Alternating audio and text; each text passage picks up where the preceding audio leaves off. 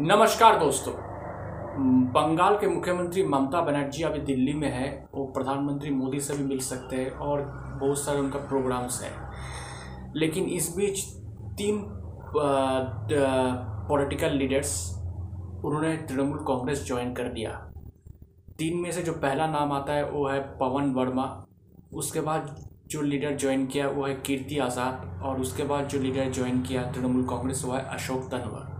सबसे पहले बात कर लेते हैं पवन वर्मा की। पवन वर्मा जो है, पहले जेडीयू में हुआ करते थे। यानी कि नीतीश कुमार के पार्टी के साथ और नीतीश कुमार के साथ उनका जो रिश्ता था, बहुत ही अच्छा था। लेकिन उसके बाद कुछ मतभेद हुआ नीतीश कुमार के साथ, जेडीयू के साथ और वो जेडीयू से उनको निकाल दिया गया। और उसके बाद ऐसा इंडिपेंडेंट पॉलिटिकल एनालिस्ट और टीवी डिबेट्स पर आते थे, अपनी बात रखते थे आर्टिकल्स लिखते थे। तो आज ऑफिशियली उन्होंने ममता बनर्जी के सामने तृणमूल कांग्रेस ज्वाइन कर लिया। ज्वाइन करने के बाद उनका कहना है कि देश में जो ऑपोजिशन की जो सबसे बड़ा लीडर है वो ममता बनर्जी है और 2024 लोकसभा चुनाव के बाद ममता बनर्जी देश को लीड करेगी। उसके बाद दूसरे जो नेता है जिन्होंने तृणमूल कांग्रेस ज्वाइन किया वो है कीर्ति आज़ाद। कीर्ति आज़ाद जो है वो एक एक स्पोर्ट्स पर्सन है, एक क्रिकेटर है। 1983 में भारत ने तो वर्ल्ड कप जीता था तो उस वर्ल्ड कप टीम का हिस्सा थे। उन्होंने भारतीय जनता पार्टी में लंबे समय तक थे। बिहार के दरभंगा सीट से तीन बार लोकसभा के सांसद रह चुके हैं। लेकिन नरेंद्र मोदी के 2014 में चुनाव जीतने के बाद, उसके बाद बीजेपी के साथ उनका रिश्ता बहुत ख़राब हो गया, बहुत सारे मुद्दे थे। तो बीजेपी छोड़कर कांग्रेस में चले गए। और कांग्रेस में भी ऐसा लग रहा था कि कांग्रेस में वो कुछ मतलब उनका करियर ग्रो हो सकता है, लेकिन कांग्रेस में भी उस तरह से कुछ नहीं हुआ। तो आज उन्होंने भी ऑफिशियली तृणमूल कांग्रेस ज्वाइन कर लिया ममता बनर्जी के सामने।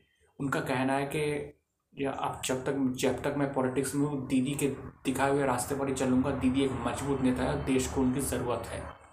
तीसरा लीडर जिन्होंने ज्वाइन किया तृणमूल कांग्रेस, वो है अशोक तनवर। अशोक तनवर हरियाणा से आते हैं और हरियाणा में वो कांग्रेस का जो स्टेट यूनिट था, वहाँ का प्रेसिडेंट भी रह चुके हैं।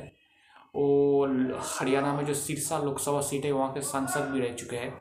राहुल गांधी का बहुत ही करीबी नेता माने जाते थे, लेकिन 2019 में हरियाणा में विधानसभा चुनाव से पहले पहले उन्हें कांग्रेस छोड़ दिया था कि उनको लग रहा था कि हरियाणा में जिस तरह से कांग्रेस चल रहा है, वो ठीक तरह से नहीं चल रहा है, बहुत गुटबाजी है, बहुत प्रॉब्लम्स है।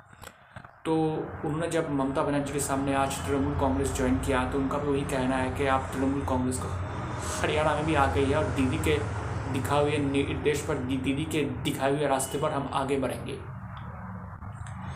तो अशोक तनवर, कीर्ति आज़ाद, पवन वर्मा, यानी कि बिहार से दो व्यक्ति, पवन वर्मा कीर्ति आज़ाद और हरियाणा से एक अशोक तनवर। आखिर इन लोगों को ज्वाइन करके तृणमूल कांग्रेस को क्या मिलने वाला है? देखिए, तृणमूल कांग्रेस एक ये दिखाना चाहती है कि हम एक नेशनल पार्टी है।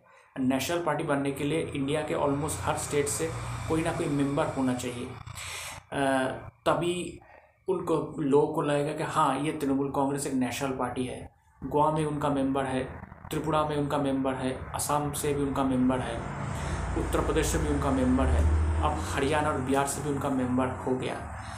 तो तृणमूल कांग्रेस का जो सबसे जो मेन जो मतलब ये दिखाना चाहते हैं कि जो बीजेपी के मुकाबले नेशनली हम ही एक सबसे बेहतर ऑल्टरनेटिव है। कांग्रेस नहीं है, क्योंकि कांग्रेस अभी कमज़ोर हो रहा है और कांग्रेस छोड़कर ज़्यादातर नेता तृणमूल कांग्रेस आ रहा है। उनको लगता है कि ममता बनर्जी, नरेंद्र मोदी के खिलाफ जमकर उनको टक्कर दे सकता है चुनाव में।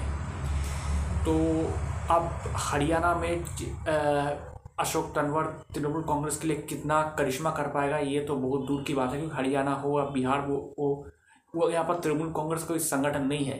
लेकिन तृणमूल कांग्रेस ऐसे लोगों को लेकर अपने पार्टी में लेकर तृणमूल कांग्रेस ये दिखाना चाहते हैं कि उनकी जो ताकत है वो बढ़ रहा है। लोग जब ज्वाइन करता है किसी पार्टी में तो ज़्यादा लोग डिफरेंट पार्टी से।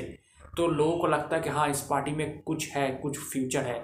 ये एक इम्प्रेशन क्रिएट करने की कोशिश कर रहा है तृणमूल कांग्रेस और ममता बनर्जी। तो हम देखते हैं इन फ्यूचर और कौन कौन लीडर्स तृणमूल कांग्रेस ज्वाइन करते हैं। इस पर हम देखेंगे और तृणमूल कांग्रेस नेशनली कितना आगे बढ़ता है इन फ्यूचर इस पर भी हम देखेंगे और वॉच भी करेंगे। दोस्तों, मेरा नाम प्रियोव्रत गांगुली है। मैं एक राजनीतिक विश्लेषक हूँ। तो आपको मेरा पॉलिटिकल एनालिसिस कैसा लग रहा है? अगर आप मुझे, मेरे एनालिसिस के बारे में या मुझे कोई का कमेंट करना चाहते, कोई मैसेज सेंड करना चाहते तो आप मुझे ईमेल कर सकते हैं। मेरा ईमेल आईडी आप देखना, मेरे प्रोफ़ाइल पर है Mishti man nine eight the rate of G mail dot com Mishti man M I S T I M double A N nine eight the rate of G mail dot com शुक्रिया।